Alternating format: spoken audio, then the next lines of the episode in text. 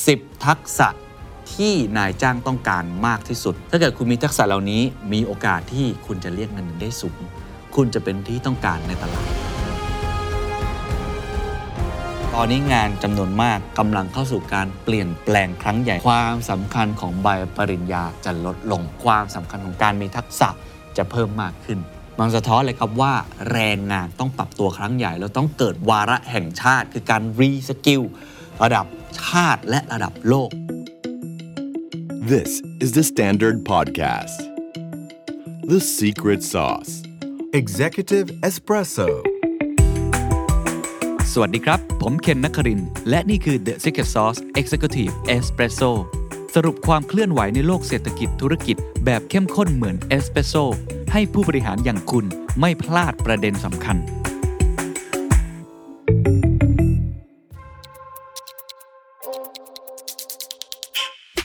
กลับมาอีกครั้งครับกับ The Secret Sauce Strategy Workshop Opportunity Driven Business Growth ครับ Workshop ที่จะทำให้คุณนั้นสร้างกลยุทธ์ เพื่อทำให้ธุรกิจของคุณเติบโตคว้าโอกาสได้ครับ นี่คือ batch ที่ 3 แล้วนะครับ เป็นเวิร์กช็อปที่มีทั้งเรื่องของความลึกกว้าง และลงมือทำจริง ลึกในเชิงทฤษฎี framework การสร้างกลยุทธ์จากตำราระดับโลกกว้างด้วยประสบการณ์จากผู้บริหารตัวจริง และ เคสจริงทั้งเมืองไทยและต่างประเทศ ลงมือทำจริงจากเครื่องมือที่ทำให้คุณนั้นเขียนกลยุทธ์ออกมาเอากลับบ้านไปใช้ได้จริงเลยครับ เรียนกับตัวจริงในวงการกับดร.ธนัยชรินทร์สาร ที่ปรึกษากลยุทธ์ผู้มีประสบการณ์กว่า 20 ปี และผมเคน นครินทร์ วนกิจไพบูลย์ที่สัมภาษณ์ผู้บริหารกว่า 400 ท่านเวิร์กช็อปนี้เหมาะกับผู้นำผู้บริหาร ผู้ประกอบการ ที่กำลังมองหากลยุทธ์ในการเติบโตธุรกิจแห่งอนาคต วันเสาร์ที่ 17 มิถุนายน 2566 ณ โรงแรม Bangkok Marriott The สุรวงศ์บัตรราคา 25,000 บาท สมัครได้แล้ววันนี้ที่ Zip Event หรือสแกน QR Code ที่ขึ้นตรงนี้ได้เลยครับ ศึกษารายละเอียดเพิ่มเติมได้ที่ทุกช่องทางโซเชียลมีเดียของ The Secret Sauce มาร่วมกันหากลยุทธ์เพื่อการเติบโตของธุรกิจคุณด้วยกันนะครับ ทุกท่านคิดว่าทักษะที่สำคัญที่สุดในปี 2023 ร้อนแรงมาก พนักงานต้องฝึก องค์กรอยากได้ นายจ้างต้องการ คือทักษะอะไรครับ แล้วทุกท่านคิดว่า มองไปข้างหน้าครับ อีก 5 ปีข้างหน้า ก็ประมาณ 2028 คิดว่าทักษะอะไรสำคัญที่สุดครับ นายจ้างต้องการ พวกเราต้องฝึกฝน ในบริบทโลก ที่ตอนนี้มี 2 ปัจจัยหลักๆ เข้ามาสร้างผลกระทบมหาศาลทำให้งานนั้นเปลี่ยนไป และทำให้รูปแบบของอุตสาหกรรมมีความเปลี่ยนแปลงไปด้วย อันแรกก็คือเทคโนโลยีแน่นอน โดยหัวใจสำคัญของเทคโนโลยีในตอนนี้ที่ทุกคนมองว่าจะเป็น game changer หรือตัวเปลี่ยนเกม ก็คือ AI ปัญญาประดิษฐ์ ChatGPT ที่โอ้โหเข้ามาเปลี่ยนแปลงโลกมาก ๆ เลย และเปลี่ยนวิธีการทำงาน อันที่2ครับเป็น factor สำคัญเช่นเดียวกันก็คือเรื่องของสิ่งแวดล้อม หรือว่าเทรนด์ใหม่ๆ ที่เกี่ยวข้องกับเรื่องของ ESG ก็จะเข้ามาสร้างการเปลี่ยนแปลง วันนี้เราอยากจะชวนคุยกันเรื่องนี้อีกครั้งหนึ่ง ซึ่งเป็นเรื่องที่สำคัญมาก ๆ ผมจะไล่ฟังก่อนจาก World Economic Forum เขามีรีพอร์ตอันใหม่ ก็คือเรื่องของ Future of Jobs 2023 มีตั้งแต่ 10 ทักษะที่นายจ้างต้องการมากที่สุด ก็คือพูดง่าย ๆ ถ้าเกิดคุณมีทักษะเหล่านี้มีโอกาสที่คุณจะเรียกเงินได้สูง คุณจะเป็นที่ต้องการในตลาด และจะมีอีกครับ 10 อาชีพดาวรุ่ง และดาวร่วง ในอีก 5 ปีข้างหน้าจาก World Economic Forum ใบให้นิดหนึ่งว่าเกี่ยวข้องกับ AI แน่นอน เกี่ยวข้องกับเรื่องกับสิ่งแวดล้อมอะไรอย่างนี้แน่นอนนะครับ หลังจากนั้นผมก็อยากจะเล่าถึงตัวทักษะที่สำคัญที่หลังๆมานี้เนี่ยผมก็พูดเรื่องนี้ค่อนข้างบ่อย นั่นก็คือเรื่องของ AI ซึ่งจะมีอาชีพอาชีพหนึ่งหรือทักษะทักษะหนึ่งที่เราได้ยินกันมากขึ้น ก็คือคำว่า prompt P R O M P T อันนี้เหมือนแปลตรงตัวง่ายๆ ก็คือเป็นการป้อนข้อมูลให้กับ AI คือทำงานระหว่างคนกับ AI ร่วมกัน พร้อมคือการใส่ข้อมูลต่างๆ ให้ AI นั้นไปทำงานต่อได้ มันมีการบอกออกมาครับนะว่า prompt engineer เป็นอาชีพที่ ไม่ต้องจบวิศกรรมก็ทำได้ เพราะมีหน้าที่ในสอน AI ตอนนี้เป็นอาชีพสุดฮอตมาก ๆ และจะมากขึ้นในอนาคต แล้วสุดท้ายจะพูดถึง AWS ครับ Amazon Web Service เขามีงานวิจัยออกมาล่าสุดจากของเขาร่วมกันทำกับเกนหลบนะฮะชี้ทักษะดิจิทัลขั้นสูงนั้น ช่วยเพิ่มค่าแรงได้ถึง 65%อ่าในช่วงเลือกตั้งเราคุยกันเยอะนะครับ นโยบายต่างๆจะช่วยเพิ่มค่าแรง แต่ถ้าเกิดมีทักษะด้าน AI หรือว่าดิจิทัลที่เป็นชั้นสูงนะต้องยอมรับว่ามันเป็นชั้นสูงจริงๆเนี่ยเพิ่มค่าแรงได้ถึง 65%นะครับอะเรามาลองไล่เรียงกันไปทีละประเด็น เอาอันแรกก่อนจาก Future of Jobs Report 2023 จาก World Economic Forum เปิดโผ 10 ทักษะที่ต้องการมากที่สุดจากนายจ้าง เขาเกริ่นอย่างนี้ก่อนนะครับ ระบุไว้เลยว่า ตอนนี้งานจำนวนมากกำลังเข้าสู่การเปลี่ยนแปลงครั้งใหญ่ในขณะนี้ มีตำแหน่งงานนับล้านที่กำลังจะหายไป ในขณะเดียวกันก็มีตำแหน่งงานนับล้านที่จะถูกสร้างขึ้นมาใหม่ เช่นเดียวกัน ปัจจัยหลายประการ โดยเฉพาะที่ผมบอกไปแล้ว 2 อย่าง 1 ความก้าวหน้าด้านเทคโนโลยี และ 2 การเปลี่ยนแปลงสภาพภูมิอากาศครับมันสะท้อนเลยครับว่าแรงงานต้องปรับตัวครั้งใหญ่ แล้วต้องเกิดวาระแห่งชาติ คือการรีสกิลระดับชาติและระดับโลก ในรายงาน Future of Jobs ครับจาก World Economic Forum เขาสำรวจบริษัท 803 แห่งใน 27 กลุ่มอุตสาหกรรมใน 45 เศรษฐกิจที่แตกต่างกัน เพื่อจะดูว่าทักษะไหนสำคัญที่สุดครับ ผลที่ออกมีดังนี้ครับ ให้เดานะฮะอันดับหนึ่งคืออะไร อันดับหนึ่งคือการคิดวิเคราะห์ครับ analytical thinking ครับ อันดับที่สองครับ ต่อกันมาเลยนะฮะ เมื่อคิดเป็นระบบแล้ว เป็นเรื่องของ วิเคราะห์ analytical thinking แล้ว อันที่สองคือ creative thinking ครับ คือการที่มีความคิดสร้างสรรค์ครับ 3. เรื่องนี้ก็พูดกันเยอะมาก ๆ แล้วตอนนี้นายจ้างก็กำลังต้องการมาก ก็คือเรื่องของการล้มแล้วลุก ยืดหยุ่นและคล่องตัวภาษาอังกฤษก็คือ resilience flexibility และ agility 4. ครับ motivation และ self awareness คือมีแรงบันดาลใจและรู้จักตัวเองเข้าใจในตัวเอง 5. Curiosity and lifelong learning ก็คือมีความขี้สงสัยอยากรู้อยากเห็นและอยากเรียนรู้ตลอดชีวิต 6. ครับ มี technological literacy คือเข้าใจและใช้เทคโนโลยีเป็น 7. น่าไว้วางใจและใส่ใจในรายละเอียดนะครับ มีเรื่องของ dependability และ attention to detail 8. empathy และ active listening เห็นอกเห็นใจผู้อื่น เข้าอกเข้าใจผู้อื่น และเป็นผู้ฟังที่ดี 9. leadership and social influence ครับมีความเป็นผู้นำและอิทธิพลทางสังคม 10. quality control หรือว่าการควบคุมคุณภาพ ทั้ง 10 ข้อนี้ทุกท่านคิดว่าตัวเองมีมากน้อยแค่ไหนครับ และคิดว่าถ้าคุณเป็นนายจ้าง คุณมีพนักงานที่มีทักษะเหล่านี้มากน้อยแค่ไหน ผมอ่านแล้วผมพอเข้าใจได้ว่าทำไมทักษะเหล่านี้จึงจำเป็นนะครับ ถ้าเราดูทั้งหมดนี้เราจะเห็นเลยว่าใน 10 ทักษะนี้ มีทักษะที่เกี่ยวข้องกับเทคโนโลยีนะครับก็คือ technological literacy นะถือได้ว่าเป็นสิ่งที่จำเป็นใน 10 อันดับแรกนี้ แต่ในขณะเดียวกันมีทักษะที่เกี่ยวข้องกับ cognitive skill และ self efficacy เนี่ยอยู่จำนวนมากอยู่พอสมควรในตรงนี้เลย รวมทั้งการทำงานร่วมกับผู้อื่นด้วย แต่ถ้าเราดูเรื่องของอันดับอื่นๆ ลงไปนอกจาก 10 อันดับครับเขาบอกว่าความสามารถในการทำความเข้าใจและการทำงานร่วมกับ AI และ Big Data อยู่ในอันดับที่ 15 อันนี้คือ Top 10 Skill ผมลองถามต่อนะครับว่า แล้วถ้าถามว่าอีก 5 ปีข้างหน้าล่ะ เพราะอันนี้คือ 2023 ในปัจจุบัน เราต้องมองไปข้างหน้าเนาะใครที่มีบุตรหลานอยากจะให้ลูกเรียนอะไร ลองดูพวกนี้ฮะ5ปีข้างหน้าคำถามคืออะไรคือทักษะที่จะขึ้นมาเป็นอันดับหนึ่งผมพูดอย่างนี้แต่ว่าผมบอกใบ้แล้วว่า analytical thinking จะไม่ใช่อันดับหนึ่งลองคิดภาพครับ 5 ปีข้างหน้า AI มาอย่างเต็มรูปแบบแล้ว คนใช้ ChatGPT เป็นพื้นฐาน มีเรื่องของสิ่งแวดล้อมที่เปลี่ยนแปลงไปมากระทบต่อแรงงานมากมายมหาศาล Top 10 skills on the right ที่กำลังต้องการมากที่สุด อันดับที่ 1 จะเปลี่ยนมือครับ กลายเป็น creative thinking ครับ เพราะเขาเชื่อว่ามนุษย์ยังมีความคิดสร้างสารรค์ที่สำคัญและบีทหรือว่าชนะ AI ได้นั่นเอง เติบโตเร็วถึง 73%มากกว่าความต้องการการคิดวิเคราะห์ หรือว่า analytical thinking ที่ตกมาเป็นอันดับ 2 อยู่ที่ 71%อันดับ 3 ครับ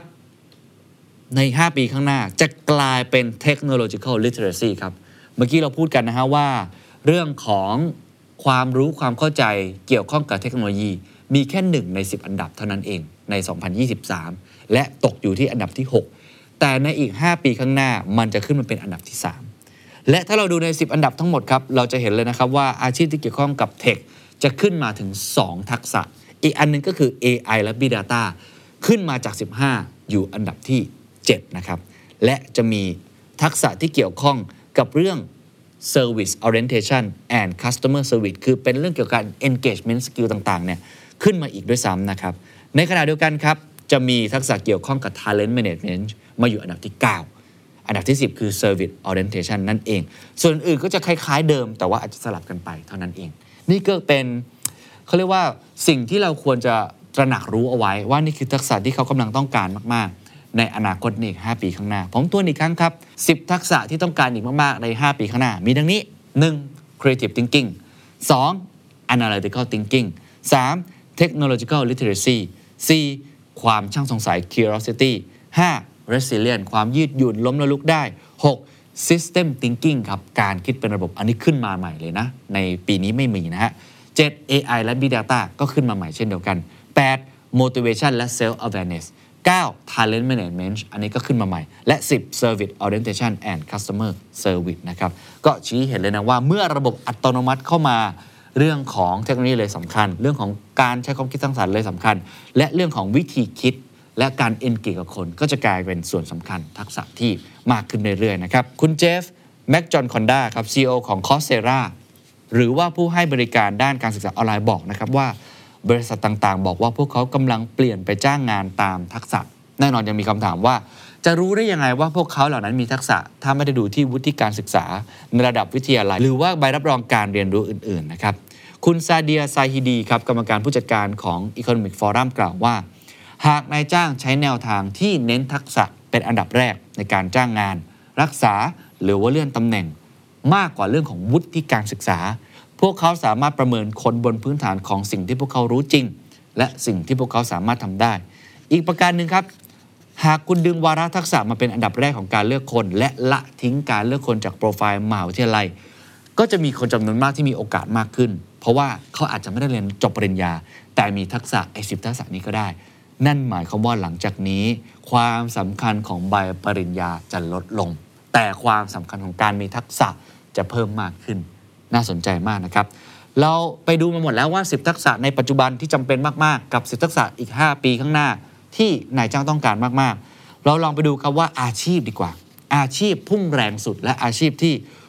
พุ่งลงสุดครับคือเป็นดาวร่วงในอีก 5 ปีข้างหน้า แน่นอนเป็นผลสำรวจจาก World Economic Forum เช่นเคยครับ ลองไปดูว่าเป็นอย่างไรครับพุ่งแรงสุดครับ อันดับที่ 1 คือผู้เชี่ยวชาญด้าน AI และ Machine Learning ครับเขาบอกว่าคาดว่าจะเพิ่มขึ้นถึง 40%หรือมีความต้องการเพิ่มประมาณ 1 ล้านตำแหน่งทั่วโลกในอีก 5 ปีข้างหน้า เนื่องจากบริษัทจำนวนมากจะใช้ประโยชน์จาก AI เพื่อทำให้กระบวนการทำงานนั้นเป็นอัตโนมัติมากขึ้น และประเมินความต้องการของลูกค้าได้ดีขึ้น ท่ามกลางการใช้งานด้านอื่น ๆ ที่ก็ต้องการ AI เช่นเดียวกันโอ้แสดงว่าหลังจากนี้ครับ AI จะเป็นความรู้พื้นฐานที่ทุกคนต้องมี หรือถ้าคุณอยากจะได้เงินเยอะๆ เป็นที่ต้องการในตลาด ก็ควรจะมีความรู้ด้านนี้ติดตัวเอาไว้ หรือเป็นผู้เชี่ยวชาญเลยก็ว่าได้ อาชีพอันดับที่ 2 ครับ ให้ทุกท่านเดาครับว่ามาแรงที่สุดคืออาชีพอะไร ใช่แล้วครับ เกี่ยวข้องกับสิ่งแวดล้อมครับ ผู้เชี่ยวชาญด้านความยั่งยืนครับเขาบอกว่าความพยายามในการลดการปล่อยก๊าซคาร์บอนกฎระเบียบด้านสิ่งแวดล้อมที่เข้มงวดขึ้น หรือว่าการต้องปรับห่วงโซ่อุปทานสอดรับ กับท้องถิ่นที่มันเปลี่ยนแปลงไปมากขึ้น ก่อเกิดให้มีตำแหน่งงานที่เป็นมิตรต่อสิ่งแวดล้อมมากมายในอุตสาหกรรมต่างๆ โดยเฉพาะเรื่องของผู้เชี่ยวชาญด้านความยั่งยืนมาเป็นอันดับที่ 2 นะครับ เพราะฉะนั้นไม่น่าแปลกใจครับตำแหน่งที่เติบโตเร็วมากๆ ก็เลยเป็นเกี่ยวข้องกับภาคส่วนเทคโนโลยี และขณะเดียวกันก็เรื่องของสิ่งแวดล้อม แต่ถ้าเจาะลงไปลึกอีกครับ ก็จะเห็นเลยนะครับว่า 3 ใน 4 ของบริษัทที่สำรวจโดย World Economic Forum กล่าวว่า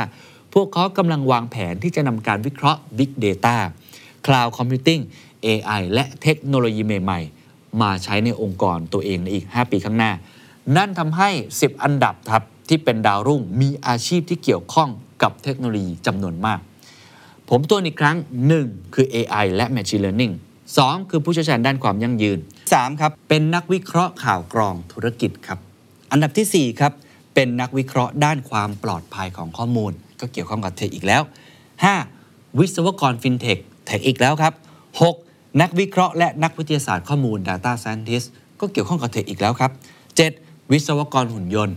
8. วิศวกรเทคโนโลยีไฟฟ้า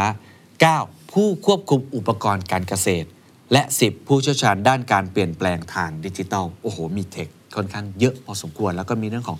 สิ่งแวดล้อมนี่คืออาชีพดาวรุ่ง ไปดูอาชีพที่ร่วงแรงสุดบ้างครับ 10 อันดับครับ ส่วนใหญ่เท่าที่เห็นก็จะเป็นงานที่ทำซ้ำๆนะ งานที่พูดตามตรง AI แทนได้ 1. พนักงานธนาคารครับ 2. พนักงานบริการไปรษณีย์ 3. พนักงานแคชเชียร์และพนักงานขายตัว๋ว 4. เจ้าหน้าที่ที่เป็นคนคอยคีย์ข้อมูล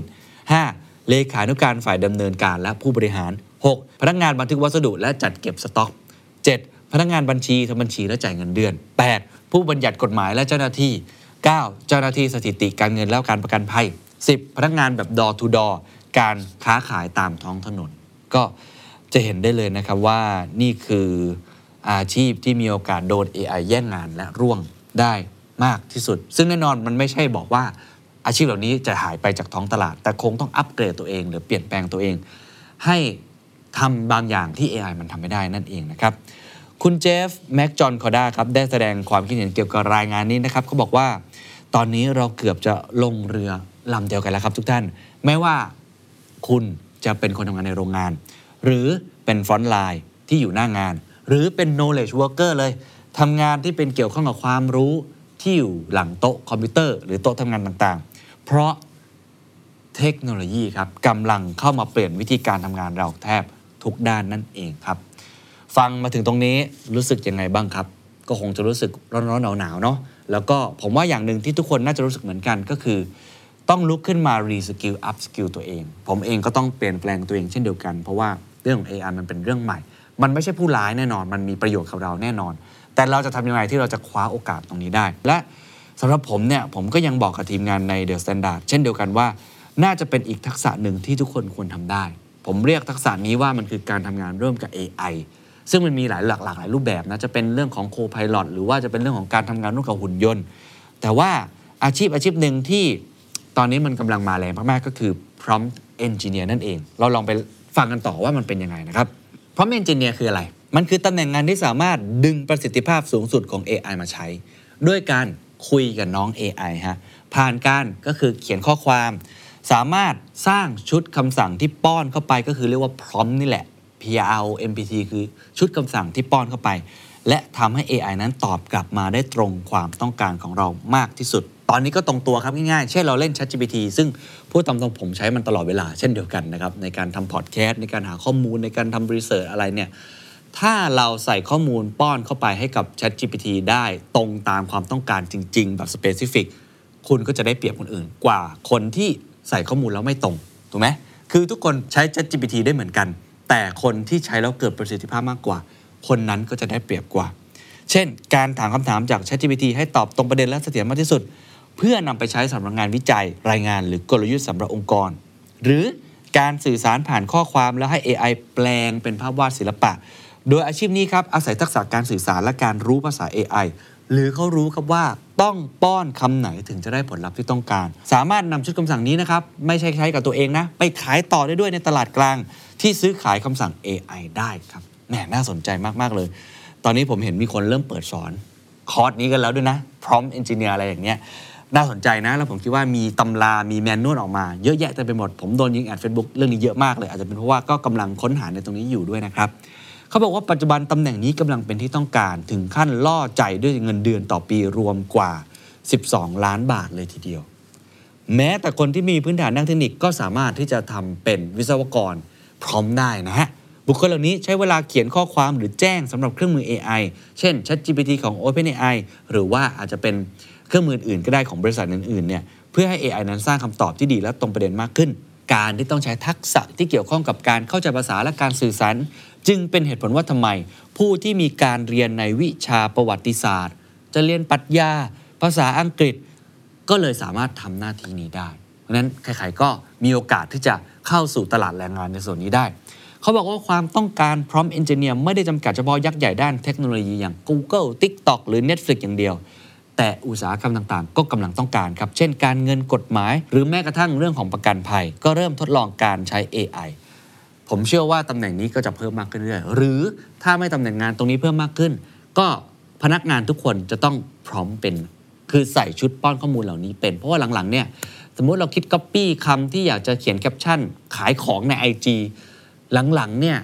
เราก็ใช้ ChatGPT เข้ามาช่วย เยอะมากพอสมควร ถ้าเกิดเราทำได้เก่งก็เท่ากับว่าเราประหยัด และมีคนที่เขียน Copy ตรงนี้ได้มากมายนั่นเองนะครับ เพราะฉะนั้นก็ ต้องฝึกทักษะตรงนี้และถ้ามีโอกาสเดี๋ยว Secret Sauce คงจะหาผู้เชี่ยวชาญ หรือว่าเอาความรู้ตรงนี้มาแชร์กันว่า เขียนพร้อมยังไง ให้มันดี ให้มันโดน ให้มันใช่นั่นเอง มาส่วนสุดท้ายครับ เรามาดูตัวเลขกันเล็กน้อยจาก Amazon Web Service นะครับ ชี้เห็นและผมน่าจะว่าจะน่าจะเป็นแรงจูงใจกับทุกท่านก็คือ ทักษะดิจิทัลขั้นสูงนะครับช่วยเพิ่มค่าแรงได้ถึง 65%แล้วก็ฝากเศรษฐกิจเอเชียครับอาจได้มูลค่าเพิ่มถึง 4.7 ล้านล้านดอลลาร์นี่คือรายงานที่มีออกมา เขาวิจัยมาจากพนักงานมากกว่า 30,000 คนนายจ้าง 9,000 คนใน 19 ประเทศต่างๆ ผลการวิจัยบอกอย่างนี้ครับทุกท่าน ในเฉลี่ยทุกประเทศทั่วโลก คนทำงานที่มีทักษะด้านดิจิทัล สมมติเขียนพร้อมได้ทำ AI ได้ จะมีค่าจ้างหรือเงินเดือนมากกว่าคนที่ไม่มีทักษะด้านดิจิทัล โดยเฉลี่ย ให้ทายว่ากี่เปอร์เซ็นต์ครับ สูงมากเลยครับ 58%นี่คือโดยเฉลี่ย แต่ถ้าไปเจาะลายประเทศครับ เช่นประเทศสิงคโปร์และอินโดนีเซียครับ จะมากกว่าเป็นหนึ่งเท่าตัวเลยครับ คือ 97%และ 93%ตามลำดับ คือผมเงินเดือนหมื่นหนึ่งในสิงคโปร์ ถ้าทุกท่านมีทักษะดิจิทัลมากกว่าผม เก่งกว่าผม ทุกท่านจะมีเงินเดือนประมาณ 20,000 เลยสูงมากนะครับ เพราะฉะนั้น โอ้ เห็นแล้วก็จูงใจนะฮะทำให้ทุกคนต้อง reskill ตัวเองด้วย อย่างไรก็ตามครับ รายงานเผยว่า 72%ของนายจ้างในเอเชียแปซิฟิกพบว่าการจ้างแรงงานที่มีทักษะดิจิทัลท้าทายครับ ท้าทายเพราะอะไร เพราะข้อกำหนดที่ต้องใช้วุฒิขั้นต่ำปริญญาตรีสำหรับการเปิดรับสมัครงานเท่านั้นอ่าแต่ว่าหลายครั้งเนี่ยมันก็เลยได้อ่าจำนวนไม่มากนัก ในขณะเดียวกันครับ เกือบ 2 ใน 3 ของคนทำงานด้านดิจิทัลที่ก้าวหน้าที่สุด ต่างมีใบรับรองด้านดิจิทัลแต่ไม่มีวุฒิการศึกษาระดับปริญญาตรีก็คืออดนั่นเอง เพราะว่ามีเกณฑ์ขั้นต่ำว่าต้องได้ปริญญาตรี ประเทศที่พบว่าจ้างคนทำงานด้านดิจิทัลได้ยากที่สุด หายากเหลือเกิน จากประมาณ 19 ประเทศที่เขาสำรวจมาครับ ผลปรากฏว่ามีประเทศไทย อินเดีย อินโดนีเซีย และมาเลเซีย เพราะอะไรเขาบอกว่ามีแนวโน้มมากที่สุดที่จะต้องใช้ปริญญาบัตรสำหรับงานด้านเทคโนโลยีในระดับเริ่มต้น แตกต่างจากประเทศเหล่านี้ครับออสเตรเลีย นิวซีแลนด์เกาหลีใต้ญี่ปุ่นผ่อนผันได้ แม้ว่าจะมีสัดส่วนของผู้สำเร็จการศึกษาระดับมหาวิทยาลัยจำนวนมากอยู่ในตลาดแรงงานก็ตาม ผลวิจัยสรุปอย่างนี้ครับว่า ประเทศที่ใช้ใบปริญญาเป็นตัวกำหนด เป็นเกณฑ์ในการเลือกคนเนี่ยจะหาพนักงานที่เก่งด้านดิจิทัลได้ยากกว่า แต่ประเทศที่เอาทักษะหรือว่า skill-based มากกว่าใบปริญญาวุฒิการศึกษาต่างๆ ก็จะหาได้ง่ายกว่านั่นเอง ก็จะสอดคล้องกับงานวิจัยของ World Economic Forum ที่เขาบอกนะครับว่า เฮ้ย โลกหลังจากนี้ต้องเป็น skill-based แล้ว ไม่ใช่ degree-based แบบนั้นเป็นต้น ซึ่งแน่นอนในรายละเอียดมันก็ไม่ง่ายนะ คุณจะรู้ได้ไงว่า skill-based คนนั้นมีจริง คุณก็ต้องมี certify บางอย่าง หรือคุณต้องมี ฟิลเตอร์บางอย่างที่ทำให้คุณรู้ว่าเขาเก่งจริง ๆ เพราะว่าถ้าไม่มีใบปริญญาแล้วมันก็วัดกันยากนั่นเองนะครับ ยังมีงานวิจัยหนึ่งครับ เป็นตัวเลขของในประเทศไทยนะครับ ซึ่งน่าสนใจมาก ๆ ครับ จาก AWS ดำเนินการโดย Gallup นะครับเขาแสดงให้เห็นว่าบุคลากรในประเทศไทยที่ใช้ทักษะด้านดิจิทัลขั้นสูง รวมถึงทักษะด้านเรื่องของ cloud นะ เรื่องของการพัฒนาซอฟต์แวร์ สร้างรายได้ประมาณ 75,800 ล้านดอลลาร์ให้กับประเทศไทยนะหรือว่าคิดเป็น เงินไทยก็ประมาณ 938,000 ล้านบาทให้กับ GDP ประเทศไทย คือบุคลากรเหล่านี้มีคุณค่าอย่างยิ่ง โดยเป็นผลมาจากบุคลากรทักษะดิจิทัลขั้นสูงนี้มีรายได้มากกว่า 57%ต่อปี ซึ่งมากกว่าผู้ที่มีระดับการศึกษาใกล้เคียงกัน แต่ไม่มีทักษะดิจิทัลก็คือคนเก่งดิจิทัลหาเงินได้มากกว่า นอกจากนี้ผลการศึกษานะครับยังระบุนะครับว่าบุคลากรที่ทำงานด้านดิจิทัลขั้นสูงในประเทศไทย ได้รับประโยชน์มากกว่าการเพิ่มขึ้นของรายได้ โดย 89%ของบุคลากรที่ใช้ทักษะดิจิทัลขั้นสูง มีความพึงพอใจ คือนอกจากเรื่องเงินแล้ว เขายังมีความพึงพอใจในระดับสูง เทียบกับ 58%ของบุคลากรที่มีทักษะดิจิทัลขั้นพื้นฐานครับก็คือถ้าเกิดใครที่มีทักษะดิจิทัลขั้นสูงเนี่ยมีโอกาสที่จะ พอใจกับงานที่ตัวเองทำมากกว่า อาจจะได้งานที่ตรงจุดหรืออะไรแบบนั้นมากกว่า ผมไม่แน่ใจว่ารายละเอียดของมันเป็นยังไง ในขณะเดียวกัน 93%ครับของบุคลากรในไทยที่สามารถผ่านการอบรมเรื่องดิจิทัล ในปีที่ผ่านมาจะได้รับประโยชน์นอกเหนือจากเรื่องตัวเงินที่มากกว่าแล้วนะ ก็คือมีโอกาสในการเลื่อนตำแหน่งที่เพิ่มขึ้นด้วย หลายองค์กรครับกำลังเตรียมพร้อมสำหรับการจ้างงานในอนาคต การศึกษา Gallup พิจารณาเทคโนโลยีที่เกิดขึ้นใหม่เช่น AI quantum computing blockchain cryptocurrency เขาบอกอย่างนี้เขาบอกว่า 92%ของนายจ้างในประเทศไทยเชื่อมาก ๆ ว่าเทคโนโลยีเหล่านี้อย่างน้อยหนึ่งอย่างมีแนวโน้มที่จะกลายเป็นมาตรฐานในการดำเนินธุรกิจในอนาคต และ 5G เป็นสิ่งที่นายจ้างเชื่อว่า นี่คือแนวโน้มที่จะนำเทคโนโลยีมาใช้ในอนาคตมากที่สุดนะครับ โดยสรุปจากงานวิจัยนี้ผมว่าชัดเจนนะครับ จะเป็นการบอกนะครับว่าคนไทยเข้าสู่โลกยุคดิจิตอลมากขึ้น และการที่เรากระโดดเข้าไปเรื่องของการ reskill upskill ตัวเอง จะสามารถทำให้ตัวเองนั้น มีคุณค่าได้รับเงินพักมากขึ้น และนำรายได้เข้าสู่ประเทศ เพิ่มมากขึ้นประเทศก็มี productivity และเท่าทันกับเรื่องของเทคโนโลยีที่กำลังเป็นเทรนด์ใหญ่ของโลกด้วยครับเล่ามาทั้งหมดครับ ตั้งแต่เรื่องของทักษะที่นายจ้างต้องการในปี 2023 และในอีก 5 ปีข้างหน้า ผมย้ำอีกครั้ง คิดเชิงวิเคราะห์มาอันดับหนึ่งความคิดสร้างสรรค์อันดับสอง อ 5 ปีข้างหน้าสลับครับกลายเป็นความคิดสร้างสรรค์มากขึ้น และกลายเป็นการคิดเชิงวิเคราะห์ตกลงมาเป็นอันดับ2นะครับ top 10 อาชีพมาแรงเกี่ยวข้องกับเรื่องของเทคโนโลยีค่อนข้างมาก และรวมทั้งสิ่งแวดล้อม และสุดท้ายครับ เราเห็นภาพแล้วก็ Prompt Engineer หรือทักษะต่างๆ มีประโยชน์ในการเพิ่มรายได้ ทีนี้ก็อยู่ที่ว่าทุกท่านฟังแล้วจะเอาไปปรับใช้อย่างไรต่อไปสำหรับผมบรรทัดสุดท้ายที่แน่นอนมาก ๆ ในตอนนี้ก็คือ AI เทคโนโลยีต่าง ไม่ได้ไกลตัวแล้วครับ เพราะมันไม่ได้เข้ามาแค่เปลี่ยนเรื่องของเทคโนโลยีโลกคอมพิวเตอร์อย่างเดียว แต่มันกำลังเปลี่ยนวิถีและวิธีในการทำงาน วิถีและวิธีในการดำเนินชีวิต และนำมาสู่เรื่องของการจ้างงานแรงงาน ที่จะส่งผลกระทบต่อเงินเดือนของพวกเรา ส่งผลกระทบต่อองค์กรที่พวกเรากำลังเดิมเนินอยู่ และส่งผลกระทบต่อไปถึงระดับประเทศหรือสังคมด้วย ประเทศประเทศไหน สังคมสังคมไหน องค์กรองค์กรไหน คนคนไหนที่สามารถ reskill upskill ตัวเองให้สอดคล้องกับเทรนด์แห่งอนาคต ก็คือเรื่องของดิจิทัลเรื่องของเทคโนโลยี เรื่องของสิ่งแวดล้อม เรื่องของ ESG ได้ ก็จะได้รับประโยชน์มากกว่าคนที่ไม่ยอมฝึกฝนตัวเอง หรือพัฒนาทักษะตัวเองขึ้นมานั่นเองครับ สวัสดีครับ สำหรับใครที่กำลังรอหนังสือ The Invisible Leader หรือว่าผู้นำล่องหน ตอนนี้พิมพ์ครั้งที่ 2 เป็นที่เรียบร้อยแล้วนะครับ วางจำหน่ายแล้วคุณสามารถหาได้ 2 ช่องทางนี้นะครับ ช่องทางแรกครับ Line Shop ครับของ The Secret Sauce เองนะฮะ แอดไลน์ตาม QR Code ที่อยู่ในคลิปได้เลย หรือว่ากดลิงก์ในคอมเมนต์ได้เช่นกัน อันที่ 2 ครับ ตามคำเรียกร้องครับ ร้านหนังสือชั้นนำใกล้บ้านคุณตอนนี้ มีให้ไปซื้อเรียบร้อยแล้วนะครับ ไม่ว่าจะเป็นคิโนคุนิยะ B2S C1 หรือว่าร้านไหนอินครับ โดยหนังสือจะทยอยเข้าสาขาใกล้บ้านคุณ ตั้งแต่เดือนพฤษภาคมนี้เป็นต้นไปครับ พิเศษครับสำหรับลูกค้าองค์กรที่อยากสั่งซื้อเกิน 10 เล่มขึ้นไป เรามีส่วนลดพิเศษให้กับคุณด้วยครับ ติดต่อมาทาง Line ของ The Secret Sauce ได้เลยครับ มาเรียนรู้ความเป็นผู้นำล่องหนด้วยกันนะครับ